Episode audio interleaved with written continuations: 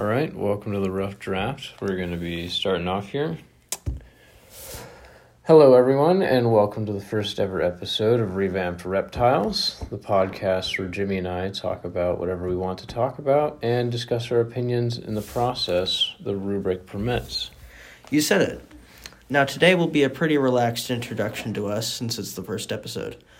We're going to tell you all about some cool travel experiences we've had. Yeah, more specifically, this episode is about our experiences traveling with organized youth groups and the fun and irresponsible situations that we find ourselves ended up in.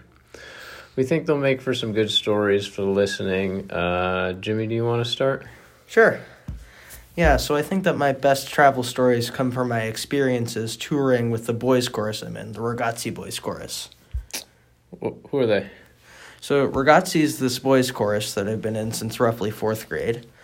Like everyone in the choir does, I started I started in the beginner group and worked my way, way up into the more advanced groups year by year until I got into the concert group, the highest one.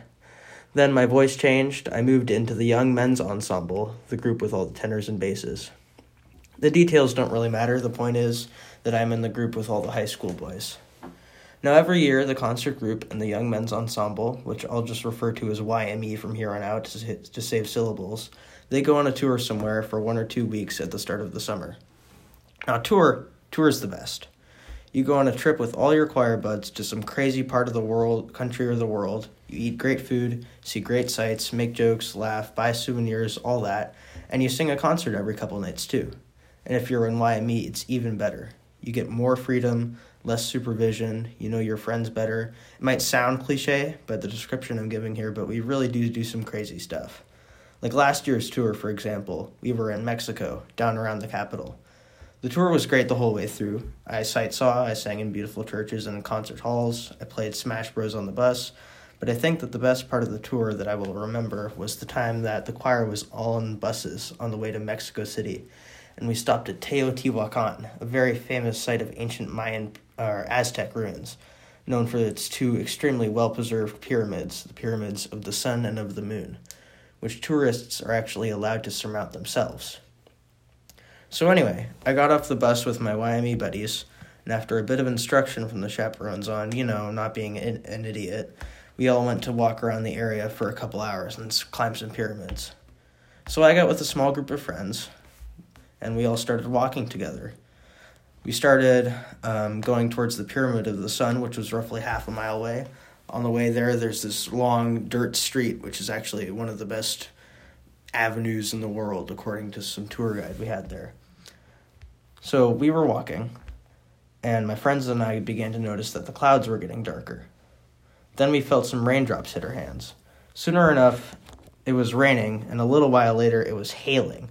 By the time I reached the base of the Pyramid of the Sun, I could hardly open my eyes without them getting hit with wind and water. So at that point, I had just a few friends with me, and we were all hunkering down on the side of this large block of stone to get to get some protection from the rain. And we decided that we were going to try to climb the pyramid. I was a little cautious about the idea because I was already cold and soaked, and the pyramid was over 200 feet tall. But there, re- there really was no doubt in my mind that it was going to be an awesome experience and that there was very little risk of anything worse happening than just pneumonia. So I went along with the idea. We all walked up to the base of the pyramid. We counted three, two, one, and we all charged up the ramp to the first set of stairs. Then I started climbing, step by step, clutching the rails through the howling wind, the pouring rain, and the stinging hail. After a while, I realized that my friends had abandoned me, probably just bailed at the bottom of the pyramid, but I was on a roll, so I just kept ascending the pyramid step by step. In a way, it was actually pretty fun. So once I got to the top, it wasn't like the hardship was done. It was still hailing and raining, but at least I wasn't climbing up a pyramid crouched on my hands and knees, so I felt pretty accomplished. I walked around on the top for a while, took some videos and selfies, and I saw some fellow Ragazzi members standing on top of the pyramid, and I ran up to join them. We all had a good laugh up there, then we scattered when a lightning bolt hit. I remember going down the pyramid. I felt more cold than I'd felt pretty much in my entire life, but I really had a great sense of accomplishment. It was, it was a great experience. I loved it. Uh, my travel experience ends on a pretty different path from yours. How so? Uh, we'll see if you can catch it at the end. Um, just like you, I was traveling with a group of peers. One of my old soccer teams filled to the brim with idiots with talent. Cool. My team had been together for years, with a few of us being around the creation of the club after Saturday soccer matches. We were participating ugh, participating in a tournament in Sweden alongside hundreds of other teams from countries around the globe. Countries like Denmark, Germany, Brazil, Hungary, these kids were from all over. Crazy. This prompted the genius parental decision to ditch their children in a college somewhat nearby to the venue. The college was on semester break, with extremely limited supervision. Mornings and evenings were uh, mornings and evenings as well as nights were all spent together. So when you say without any supervision, do you mean like without any supervision? Uh, practically none. There were one or two hires from the tournament, like college kids getting summer jobs per 20 team floors.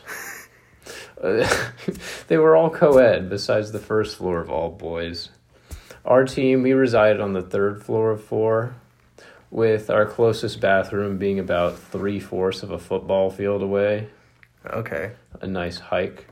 This part comes into play a bit later. Every morning we woke up, took turns marching down to the bathroom, and eventually all gathered to walk to the assigned school cafeteria area for breakfast. There were multiple of these areas. Ours, particularly, was in a different building, which was very fun. It was Sweden, and for breakfast, there were all the classics. You could eat Swedish meatballs. Uh, plenty of guys dove on that the first chance they got. Me, particularly, in the breakfast area, I developed a tea drinking habit as sleeping on pretty cheap mattresses with 11 other guys was pretty much a nightmare, considering how they were spread out like a cabin floor. The third day is where all the action happens. All right. Where the blonde of the group, a boy named Max, points out a girl that he found attractive. Average tween insults braided him from the boys with the likes of out of your league, dipshit, or which working half of your brain came up with that one. All right. Max got defensive, calling the rest of us cowards, and said he would prove to us that confidence was key. Bet on it, was the remark that began the hormonal competition. All right. What do you mean hormonal competition? I have an idea, but get specific. All right, all right. Another guy, Eric, responded with 10 bucks. Deal, Max responds to him, and they shook on it, and all was well. But then one cocky kid, Nick, Nick, he moved away a few years back, but I was pretty good friends with him up until then. Nick chirps in with, I bet I could walk out of here with her number as well. Eye rolls from the crowd as the two of them sipped on Coke for breakfast, but Eric doesn't back down. Eric responds with, Okay then, how about all of us get in on this? He says. Get in on this. All right. Sorry. The, sound, the sound of one of the guys choking filled the void until everyone but a few butted in with their own self confident speeches about experiences with girls. Well, good for them. Good for them. Big flex time, I guess. The bet was on. Everyone owed 20 bucks to the winner of the day. How'd you get dragged in if you weren't participating? There's no choice in sitting this one out. This was a boys' battle of bragging rights and avoiding last place at all costs. There was no chance I was about to get last. Okay. Now, right after the bet was made, Max makes the move. He gets up, saunters over, and two minutes later returns with a scrapped napkin with a number written down in a cheap pen. His face beamed while half of us gawked in shock, myself included with the shock. Breakfast was silent for the rest, but soon after came a walk back. Two other boys split off as a team of their native tongue were walking back to the dorm with us. They met up with a Spanish team. As the two of them were Mexican, they knew Spanish by heart, coming from their families, and easy pickings, they thought. But you all talked in English there? We all talked in English, but Okay. every kid had their own home language. Okay. Some of us, like me, were stuck to English for the whole time. Mm-hmm. One came back the same as Max, boasting of victory, while the other came back dejected but not defeated. Once back at the dorms, two more split off. One of them, Nick, a native German, heading for the German girls' team he saw upstairs. Another breaks off, and then another, and then they all start towards a test of confidence, making every girl blush or jump. One of them dipped out on the situation entirely, entirely, which is what I expected would happen if I tried. We proceeded to end up at dinner time after relentless practices and watching games for the day. But dinner was relatively harmless. A few light jokes that didn't land towards the rejected and unasked. Nick stood with his mountain of 10 in his pocket, flowing with the native tongue advantage and the big flex in his pocket. there were Alright. three of us left, getting called chickens left and right until one of us got up. Wasn't me. But I watched him. I watched him saunter there and back. With the result with the result he expected. At least you tried, was the right thing to say, which Max called out. I had a lot of respect for Max for that line. We all went back to the dorms to pass out, which indeed all of us did. I crawled out of bed 2 hours later, 11:40 at night. I tried to grab my flashlight to find out the batteries were dead, and I didn't remember where I dropped my phone before I passed out in the room. So I shuffled out, scaling the walls to the hallway, into the near pitch black hallway of the dorms. The bricks guided me as I ran, not running, but, you know, scaling along the wall Yep.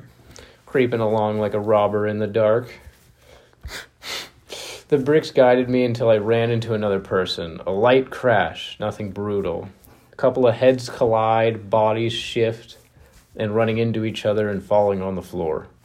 I heard I heard a yelp, which scared the ever living crap out of me. Until I realized that the voice was probably female instead of male. Are you okay? I'm sorry. Are you okay? Do you need a hand? I responded. I was pretty scared that I had hurt her in the middle of the darkness with nothing to save me, so thank God she spoke English. She responded with, Yes, Yeah. I'm fine, thank you, and grabbed onto the hand I tossed in the near darkness. Have you ever tried to help someone up in the darkness? Actually, probably not. It, it was absolutely weird. I don't, I don't know how to I imagine it was very weird. It's uh, it's like whatever I, I don't know how to describe it it's right. uh, it's not something that i can describe very easily We can leave it there. anyway i went to give her a hand as i'm pretty sure we were both reeling from the headbutting the nausea filling my head along with the unprecedented situation and i lost control of what to do aches and pains all i could all i could think of to ask was uh, can i have your number Did it work? Oh, not even close. Yeah, I didn't What? expect it to. She said back. I kind of panicked, realizing what I, what I just said, like an idiot. How could she even give you your number, her number in the dark? It's pitch black. Maybe she's carrying around a notebook and a pencil. Like How could she see the notebook? college dorm. All right. uh, was the only thing I could respond. Uh, I decided at that moment it was just about time for me to go back. Just about. Just about. Felt like that was my turning point at the edge of the pyramid. Uh, I turned around, scaled the wall like a gecko, and darted back to my bed. And that's where we end. All right. I don't get it. Uh, well, to explain it, I wasn't really the only one to not say anything. While I didn't make it to the top, I still think I threw my shot and got pretty high up there. Rejected or not, we still tried for whatever it was worth. Confidence Yeah. may be faked, but showing some confidence is good. Yes. Well, that, that's a great story of That's the essence of it's not a great story, it's. It was a pretty great story. but it hits the requirements. We love you, Miss Vancible. yes. Thank you.